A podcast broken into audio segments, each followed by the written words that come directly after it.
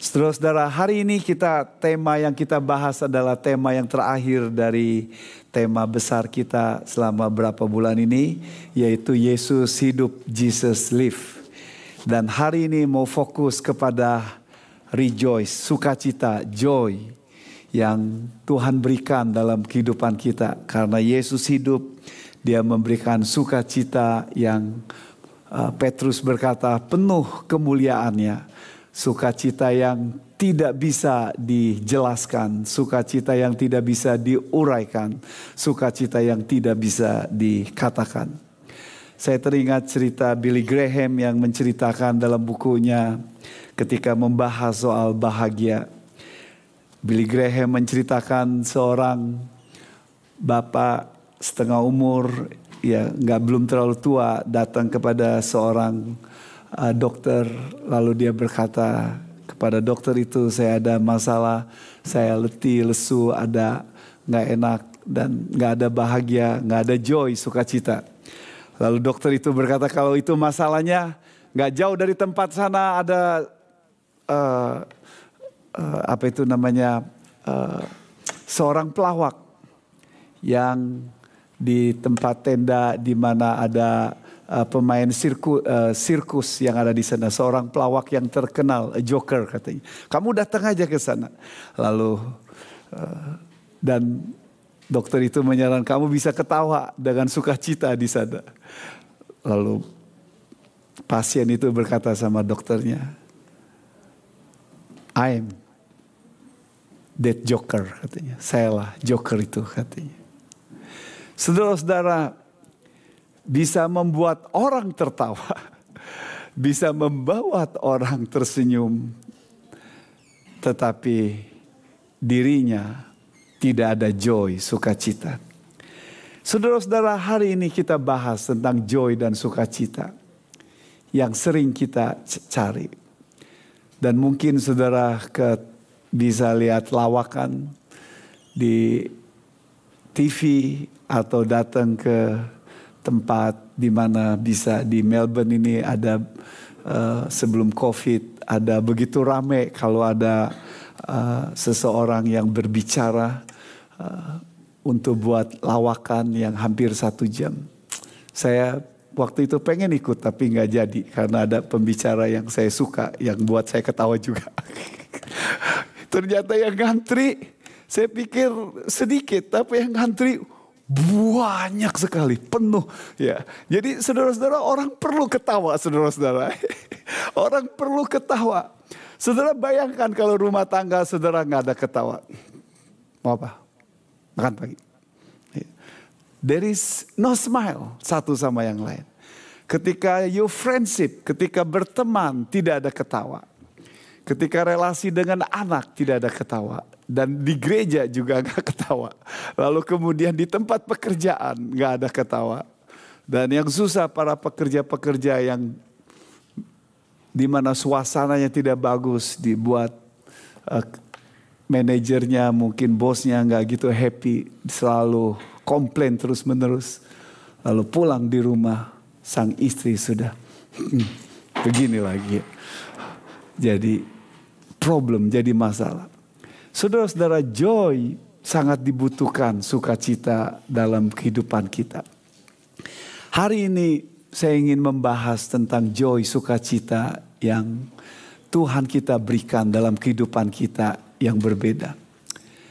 Saya bawa dari Filipi pasal 4 ayat 4 ayat yang klasik dan saudara nanti di rumah bisa baca satu Tesalonika 5 ayat 18 lalu uh, Lukas 2 ayat 10 sampai 12 yang kita akan baca. Tapi ini ayat yang simple, yang sederhana yang saudara bisa baca. Dalam bahasa Inggrisnya rejoice in the Lord always. Again I say rejoice. Bersukacitalah senantiasa dalam Tuhan. Sekali lagi kukatakan bersukacitalah.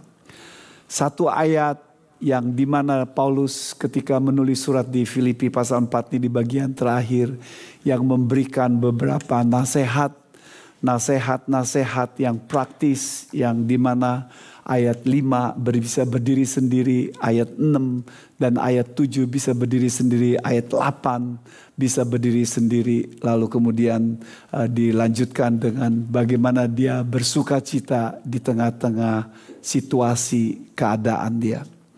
Saudara-saudara, joy, sukacita. Dan ayat ini yang sangat membuat kita sedikit tidak enak dalam hati kita mengganggu saudara adalah kata sebenarnya kata yang dipakai yang dipakai itu senantiasa ya, bersukacitalah senantiasa. Istilah senantiasa itu setidak-tidaknya membuat saudara bertanya-tanya, apakah mungkin kita bisa bersukacita 24 jam? Saudara mau terjemahkan, mau tafsirkan seperti apa senantiasa itu simple. Senantiasa itu berarti without ceasing, uh, terus menerus, senantiasa. That's senantiasa. Saudara mau lihat bahasa aslinya, mau lihat bahasa uh, apa saja, terjemahannya sama senantiasa. Jadi saudara mau terjemahin, uh, mau ditafsirkan, diterapkan dalam kehidupan kita senantiasa berarti terus menerus 24 jam sekarang, ya, dan terus menerus seumur hidup kita senantiasa. Nah pertanyaannya adalah how? Bagaimanakah mungkin di tengah dunia yang dan keadaan dan situasi atau situasi kita yang tidak sempurna dan kita bisa senantiasa joy bersuka cita. Coba. Saudara bertanya-tanya tidak? Jadi waktu saya berkhotbah ini, Nat yang sudah berapa kali saya berkhotbah, fokusnya saya bertanya dengan serius, ya, that interesting dan saya refleksi ke masa lampau hidup saya. Dan saya harus menyadari saya tidak menerapkan secara uh, apa yang dikatakan di sini secara sempurna. Banyak gagal karena istilah senantiasa itu harusnya menggelitik saya untuk terus-menerus. Sesudah itu bagaimana kita bisa bersuka cita, joy.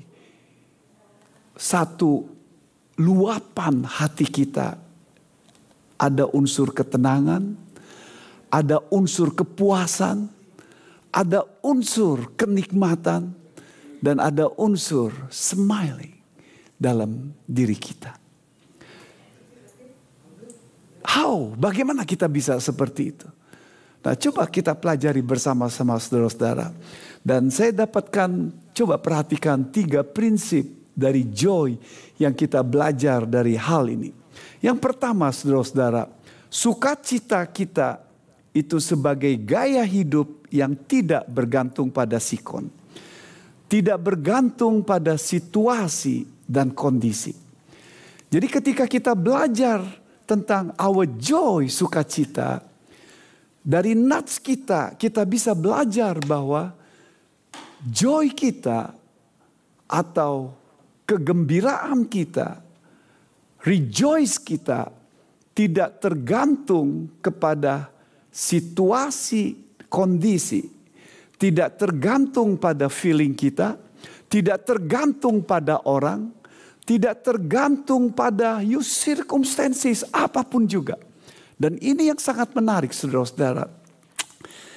Saya minta satu teman di Sydney gambar. Pas saya bilang saya mau khotbah Joy. Uh, karena dia katanya bisa gambar satu mahasiswa yang saya ajar di sana. Orang sudah umur, sebenarnya yang gambar ini umur uh, 70 lebih ya. Hampir 74, 75 gitu. Uh, Lalu dia bilang, oh, coba maksudnya apa? Ya saya bilang gimana di tengah badai taufan dia bisa tenang gitu. Jadilah seperti ini. Bagus juga ya saudara-saudara. dia buat sana sini lalu dia bilang, ah ini bagus katanya. How our joy itu tidak tergantung pada di tengah ombak, taufan, apa pun juga kita bisa bersuka cita. Saudara-saudara coba perhatikan nats kita. Ya. Saya, saudara perhatikan nats kita baik-baik. Kata kerja yang dipakai di sini adalah bentuk imperatif. Artinya, rejoice harus dilakukan tidak tergantung dengan sikon atau perasaan kita. Kata imperatif rejoice yang dikatakan di sini itu setiap kata kalimat perintah, kata kerja yang bersempuk perintah itu harus dilakukan.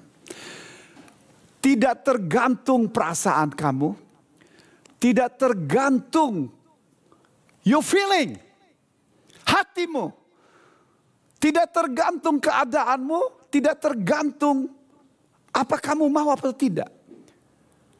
Yang harus diperintahkan adalah ini harus dilakukan.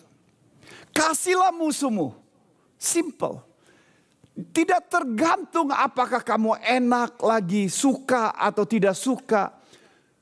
Selesai, kasihlah musuhmu. Dan ketika ketemu dengan dia, say hi, tersenyum. Saudara nggak bisa ngeloyor, nggak ketemu dan muka cemberut. Engkau tidak menerapkan prinsip firman Tuhan ini. Menarik nggak saudara? Jadi kalimat perintah itu artinya you must do it. Tidak tergantung perasaanmu, tidak tergantung keadaanmu. Ini yang harus dilakukan.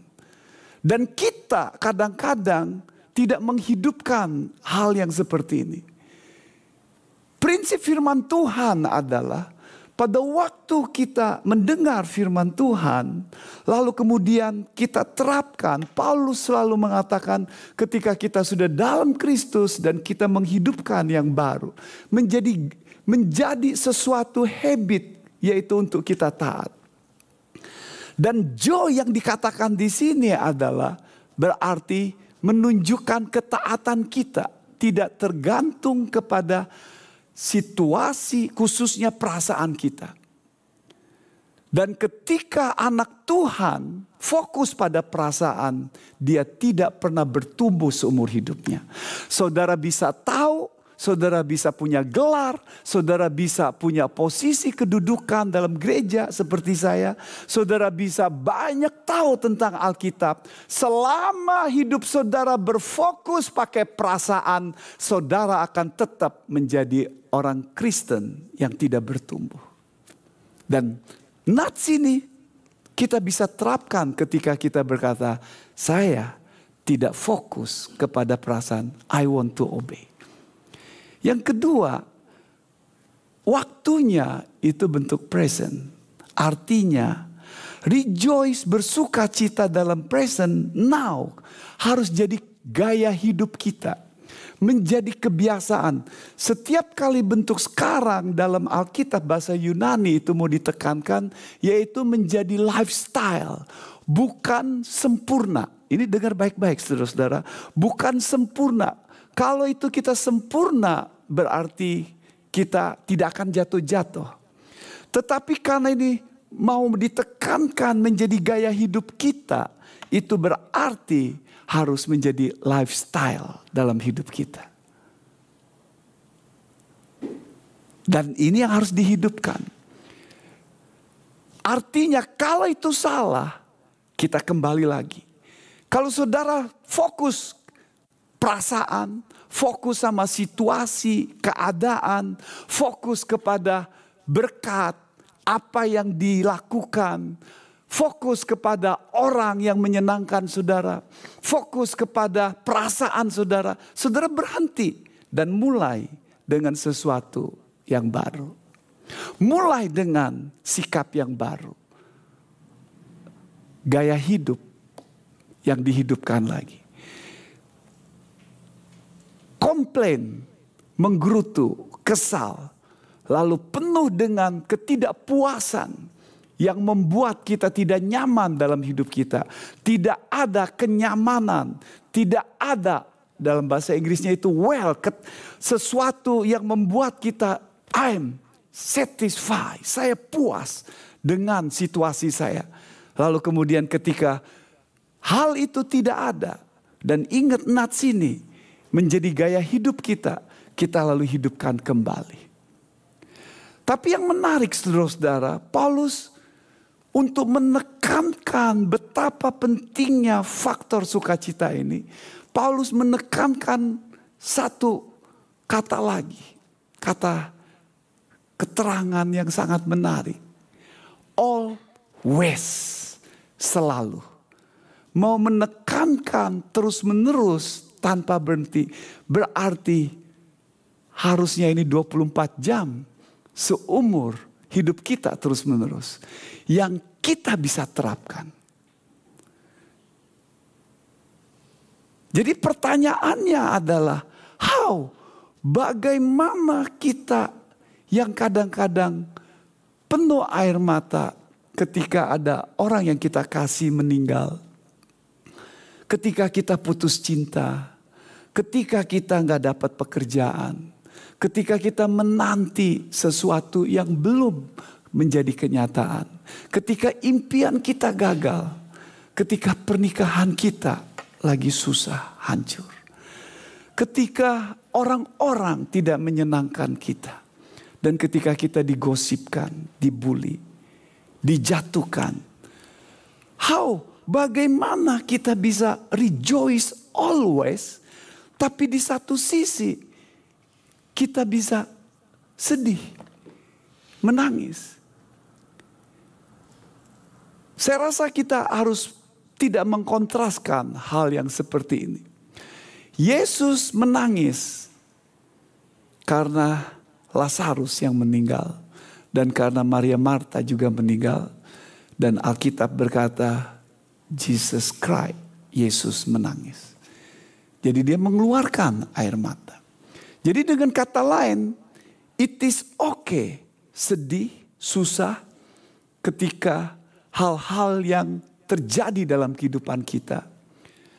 Tetapi bagaimana kita dalam situasi yang seperti itu kita bisa rejoice always. Nah ini yang menarik saudara-saudara. Apa rahasianya? Sikon situasi perasaan kita selalu berubah-berubah. Tidak pernah tidak berubah. Fokus kepada berkat-berkat berubah. Fokus kepada kecantikan, kecantikan akan berubah. Istri saudara yang cantik itu nanti tua akan peot. Termasuk istri saya juga. Saya yang gagah juga akan jadi peot. Ya ini udah mulai botak semuanya. Saya selalu bilang sama istri saya, siap-siaplah suamimu akan botak saya ya. Kalau saudara menikah karena kecantikan, karena kegantengan, saudara akan kecewa. Kalau dia menyenangkan saudara, saudara juga akan kecewa. Ada waktunya. Saudara tidak akan dipuaskan. Uang akan juga berubah. Pekerjaan saudara akan berubah. Semua bisa berubah. Jadi kalau tergantung orang bisa berubah, pekerjaan, materi bisa berubah, perasaan juga bisa berubah. Jadi ini tidak bisa sukacita kita tidak bisa based on sikon dan tergantung pada orang. Tidak bisa sama sekali. Dan banyak orang yang dalam pernikahan banyak jadi masalah oleh karena pengen joy dalam pernikahan ternyata nggak ada pernik nggak ada joy. Pasangan tidak sempurna. Keluarga tidak ada yang sempurna anak tidak sempurna, suami, istri, orang tua tidak sempurna, pastor tidak sempurna, dan teman-teman yang melayani tidak sempurna. Dan ketika kita fokus joy kita kepada hal yang tidak sempurna, itu merupakan satu kebodohan dan ketidakbijaksanaan. Dan firman Tuhan dengan tegas berkata, bukan itu yang ditekankan. Jadi how, bagaimana sukacita kita itu bisa terus menerus di tengah situasi dan keadaan yang tidak enak dalam kehidupan kita bisa joy. Prinsip yang kedua yang kita belajar. Sukacita kita itu adalah sumbernya dalam Kristus Yesus. Ini yang kedua yang kita belajar dari ayat tersebut. Rejoice in the Lord. Sukacita kita sumbernya pada Kristus. Istilah Kristus yang dipakai di situ adalah Lord, Tuhan. Kurios. Untuk menunjukkan the supreme. Penguasa yang unggul, yang hebat, yang sangat-sangat berdaulat.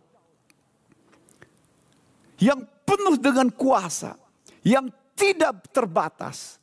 Dalam konteks kita untuk menunjukkan berkuasa dalam situasi keadaan apa pun juga.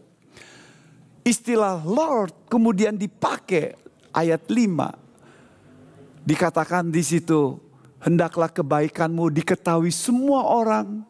Lalu kemudian, the Lord is near, Tuhan sudah dekat. Seperti kita katakan bahwa istilah dekat near bukan ditafsirkan soal waktu dekat, tetapi ditafsirkan itu dekat dalam arti approaching, sedang menuju. Bahwa Yesus itu sedang menuju mau kedatangannya dan kita hidup dalam suasana yang seperti itu. Jadi istilah the Lord Tuhan di sini fokus pada Kristus, pada Yesus karena Paulus berkata Yesus nanti akan datang. Jadi berhubungan dengan konteks kita, sumber sukacita kita, dasar, the basis, the foundation daripada the source sukacita itu harus pada Yesus Kristus. Tidak ada sumber yang lain. Kalau saudara cari sumber yang lain, engkau akan kecewa dalam hidup. Engkau akan frustrasi dalam hidup ini. Sumber sukacita, joy kita itu adalah dalam Tuhan. Nah menarik sekali saudara-saudara, Paulus menekankan istilah the di situ. Istilah the di situ pakai artikel. Artinya kalau di, kita sering kali tahu bahwa dalam kehidupan kita memang barang itu tidak memuaskan kita. Person misalnya.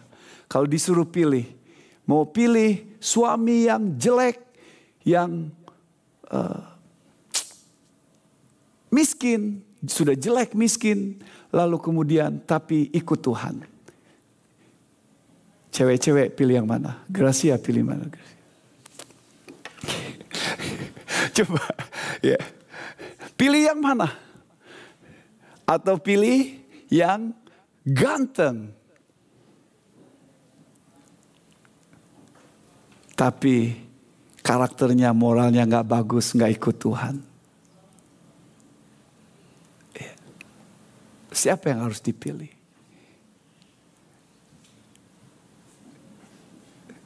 Pilih barang atau orang kita akan berkata, kita akan bilang orang. Kalau di sini istri-istri ditanya, uh, pilih suami yang macam apa? Suami yang bisa kasih uh, mobil mewah, Audi yang baru, mobil yang hebat-hebat yang bagus. Lalu dia punya banyak cewek main sana sini.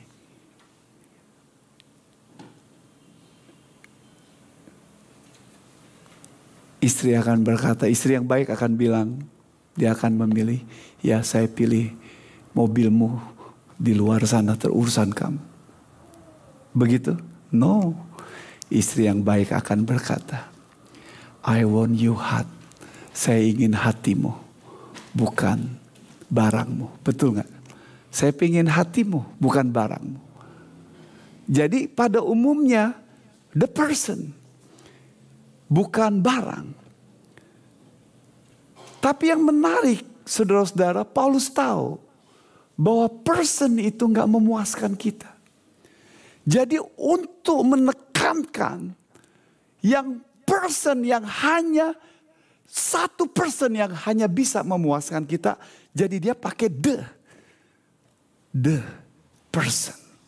The Lord. Pakai artikel. Untuk mau menekankan pribadi yang memuaskan kita hanya satu. Yaitu Yesus Kristus. Nggak ada yang lain saudara-saudara. Tidak ada yang lain. Dan karena tidak ada yang lain, itu berarti kita ada pilihan. Itulah sebabnya kata di sini adalah satu kata perintah dan bentuknya itu di mana saudara memilih. You choose. Ketika diperintahkan, saudara bisa taat atau tidak taat. Dan fokus kepada Kristus ini adalah harusnya menjadi gaya hidup kita, ketaatan kita yang terus menerus. Sehingga kita jangan salah memilih. Dan banyak orang Kristen yang salah memilih. Bukan pribadi Kristus yang dipilih. Dia tidak taat. Bisa ke gereja, bahkan yang menarik. Bisa tahu saudara-saudara. Bisa tahu ayat ini. Dan seperti saya bilang, saya juga gagal di masa lampau. Jadi banyak yang memilih choice-nya, pilihannya salah. Memilih karena dalam khususnya ketika dalam situasi yang tidak enak. Ketika situasi itu yang lagi kita sedih. Situasi yang lagi susah. Situasi menjengkelkan kita. Situasi yang tidak menyenangkan kita. Di situ tesnya. Tapi ketika situasi enak, istri, suami, keluarga, orang tua, teman, lagi suasana enak, saudara bersuka cita, hai, gampang. Gampang sekali. Ketika memuji Tuhan dengan sukacita, lagi tugas melayanan dengan sorak-sorai, itu gampang. Tetapi ketika lagi dalam suasana yang penuh kesedihan, suasana yang tidak enak, do you have that joy in Christ always? Menguasai Kristus yang menjadi kepuasan jiwa kita. Kristus yang membuat kita nyaman. Kristus yang membuat kita ada treasure, harta dalam hidup kita. Kristus yang menjadi sumber sukacita kita. Sehingga kita bisa tenang dalam suasana situasi yang seperti itu. Saudara perhatikan baik-baik nats kita. Rejoice in the Lord. Bukan rejoice because. Ya. Karena ketika kita bersuka cita karena misalnya kita bersuka cita karena itu kadang-kadang tidak make sense. Misalnya, koko saya belum lama meninggal. Lalu saya kasih tahu di depan jemaat berkata demikian. Koko saya paling besar meninggal dunia. Hahaha, terus ketawa. Coba, saya bersuka cita koko saya meninggal dunia. Saudara kan ketawa, ih musuh ini kok nggak punya hati kokoh meninggal kok ketawa-ketawa hihi ini kan nggak bisa. Yeah. you cannot do that. Jadi natskit saudara nggak dapat pekerjaan atau di PHK lalu bersaksi depan mimbar. Saya bersuka cita hari ini saya di PHK saudara kan ketawa jadi bukan because bersuka cita karena tapi in the Lord. Artinya di tengah situasi penuh air mata, di tengah situasi kesedihan, di tengah situasi di mana ada taufan, ombak, situasi keadaan yang tidak mengenakan saya. Tapi in the Lord, rejoice in the Lord artinya dalam situasi keadaan yang seperti itu. The Lord, Yesus Kristus itu yang hidup, berkuasa, yang unggul, sanggup untuk campur tangan membalikan situasi keadaan itu. Dan saya bisa tenang bersama dengan dia. Itu saudara-saudara maksudnya in the Lord. Itulah sebabnya 1 Tesalonika 5 ayat 18 berkata, mengucap syukurlah dalam segala sesuatu dalam Tuhan. Ini yang dikendaki Tuhan. Mengucap syukur dalam segala sesuatu. Bukan because, tapi in the Lord. Dalam Kristus. Mengucap syukur dalam Kristus semuanya. Bukan because, bukan karena. Jadi saudara harus mengerti nats ini dengan bagus sehingga kita bisa menerapkan lebih efektif. Saudara boleh menangis ketika itu sedih. Ketika saudara frustrasi, ketika saudara ada impian tidak jadi kenyataan, keadaan orang yang saudara cintai dipanggil Tuhan, sedih wajar. Tapi di tengah situasi keadaan itu, jangan sampai kesedihan, keadaan itu begitu overwhelm your heart, menguasai hatimu sehingga lupa bahwa rejoice kita punya Yesus Kristus yang menjadi sumber sukacita kita dalam segala situasi. Saya suka Lukas 2 ayat 10 ayat 12 ini berkata demikian saudara-saudara. Lihat ketika Yesus baru lahir. Lalu kata malaikat itu kepada mereka, "Jangan takut, sebab sesungguhnya Aku memberitakan kepadamu kesukaan besar untuk seluruh bangsa." Lihat di situ, sukacita seluruh bangsa, sebab telah lahir bagimu Juru Selamat, Yesus Kristus Tuhan. Kristus Tuhan. Jadi Yesus Lukas menceritakan Yesus yang lahir itu menjadi sumber segala sukacita. Good news memberikan great joy, sukacita yang besar. Glorious joy. Unspeaking unspeakable un, unspeak un, unspeakable ya unspeakable ya. joy yang tidak diucapkan dan itu fokus kepada Yesus Kristus. Saudara-saudara, ini merupakan hal yang begitu indah sekali ketika we have joy karena punya Yesus Kristus. Satu kata yang saya ulang terus menerus terus dalam hati saya. Blaise Pascal. Saya sangat suka dengan Pascal ini saudara-saudara. Saya kalau saudara yang Pascal uh, ya SMA belajar hukum Pascal ini. Ahli matematik fisika. Saya penasaran saya baca riwayat hidupnya. Dan saya begitu terharu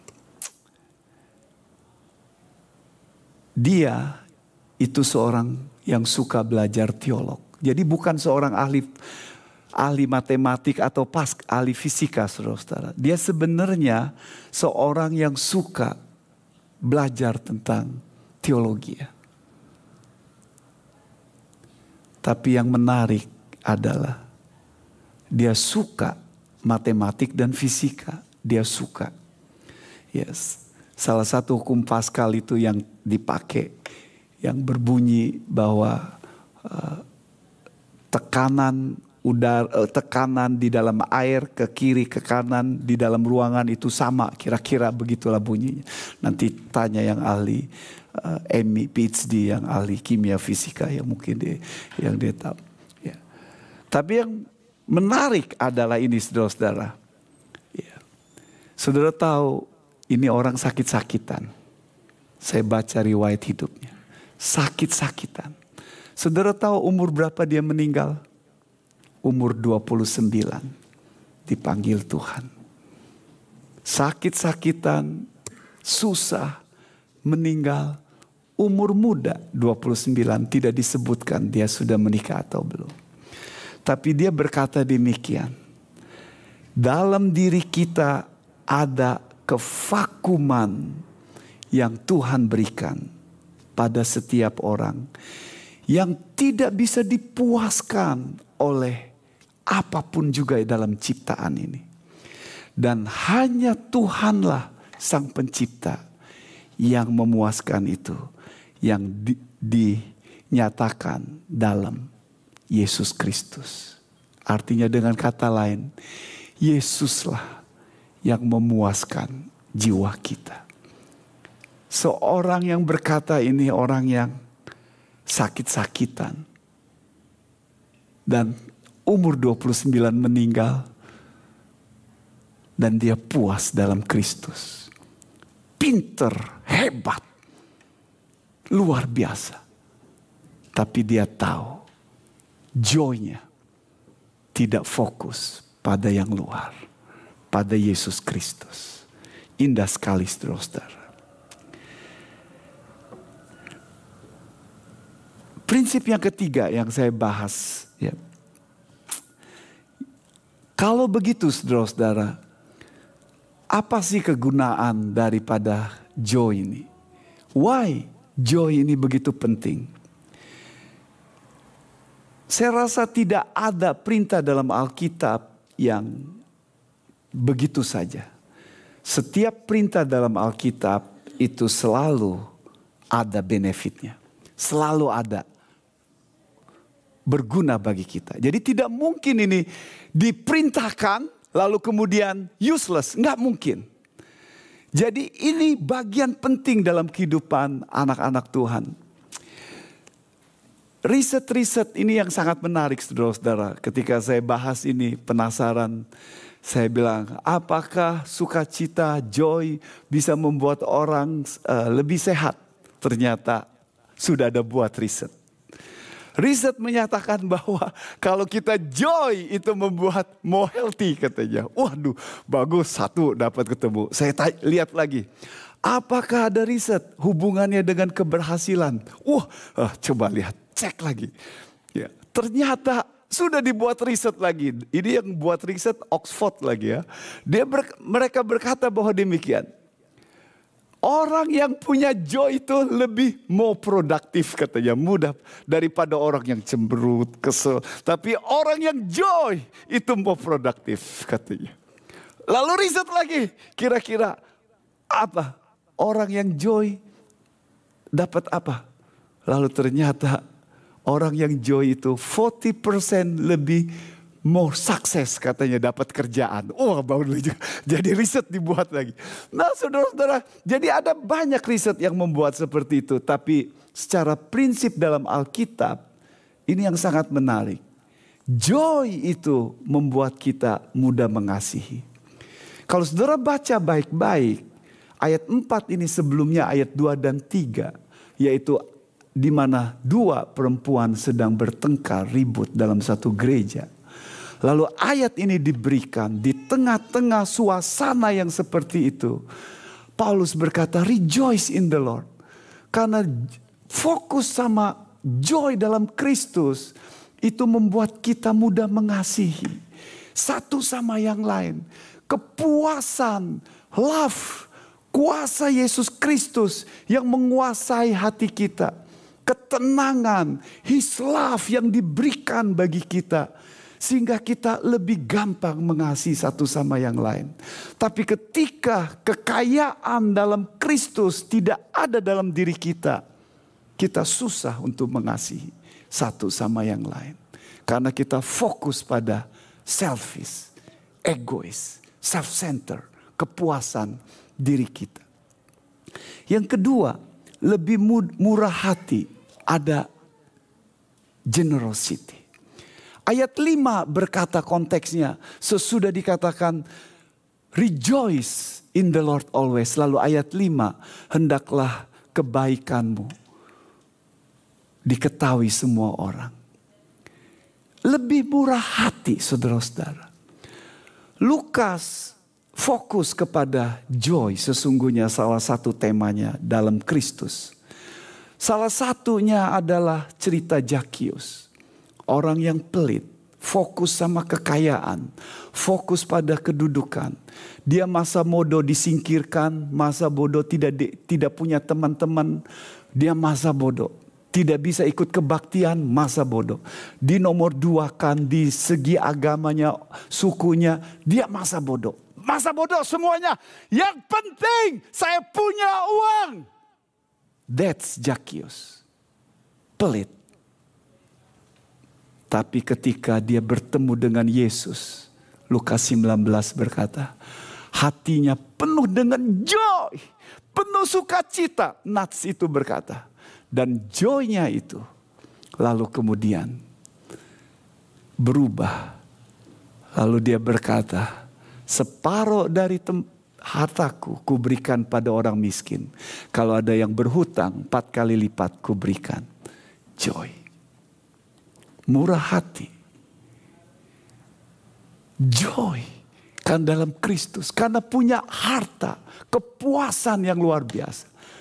Saudara perhatikan lihat ketika saudara susah mengabdi atau susah memberikan persembahan, susah kasih perpuluhan, susah untuk memberikan mau generosity pada yang lain. Lihat ketika kita punya kekayaan Kristus, treasure yang begitu indah, yang Yesus sudah mati untuk kita keselamatan dalam Kristus, bersama dengan Dia, kenikmatan yang luar biasa, dan ketika kita punya itu, kita mudah, murah hati, hati kita berkata, semua punya Tuhan, dan ketika kita melihat yang lain, itu tidak berharga di mata Tuhan memberi kekuatan.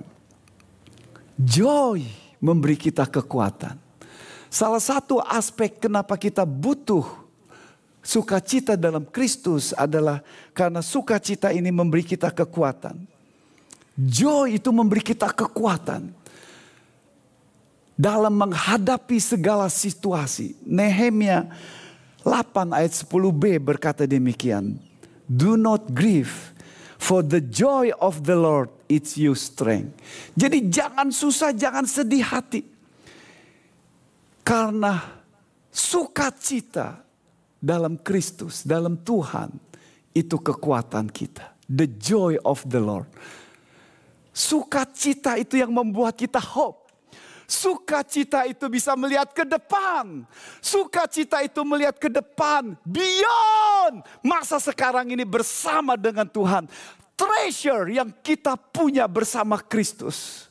Kenikmatan, kekayaan, kebersamaan selama-lamanya. Itu membuat Paulus berkata semuanya sampah. Dan ketika di tengah situasi keadaan apa pun juga. Dia bisa tenang karena Kristus yang memberi kekuatan baginya. Itu saudara-saudara. The joy of the Lord, my strength.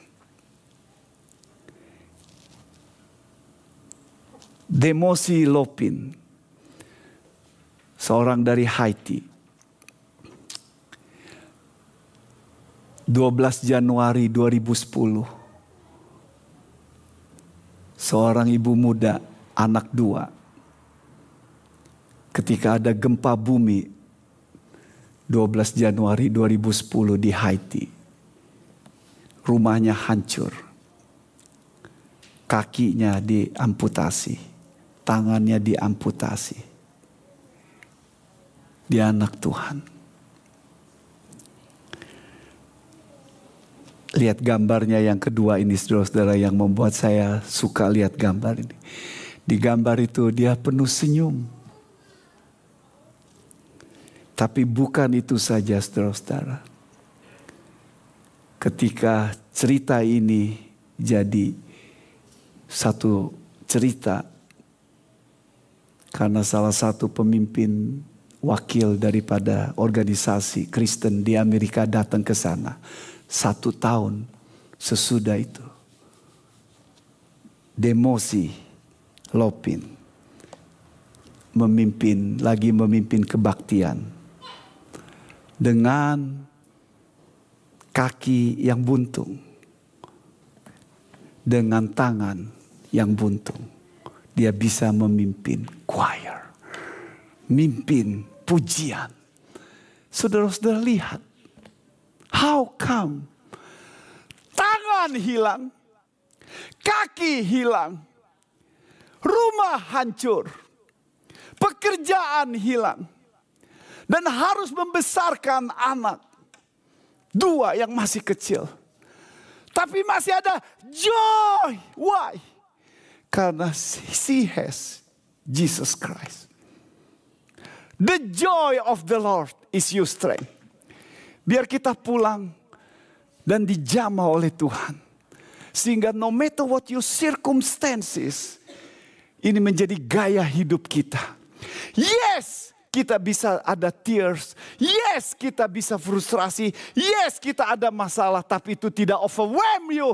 Tapi Yesus Kristus yang supreme, yang berkuasa. Itu berkuasa sanggup campur tangan untuk menguasai hidupmu. The joy itu ada dalam hidup kita. Mari kita berdoa bersama-sama.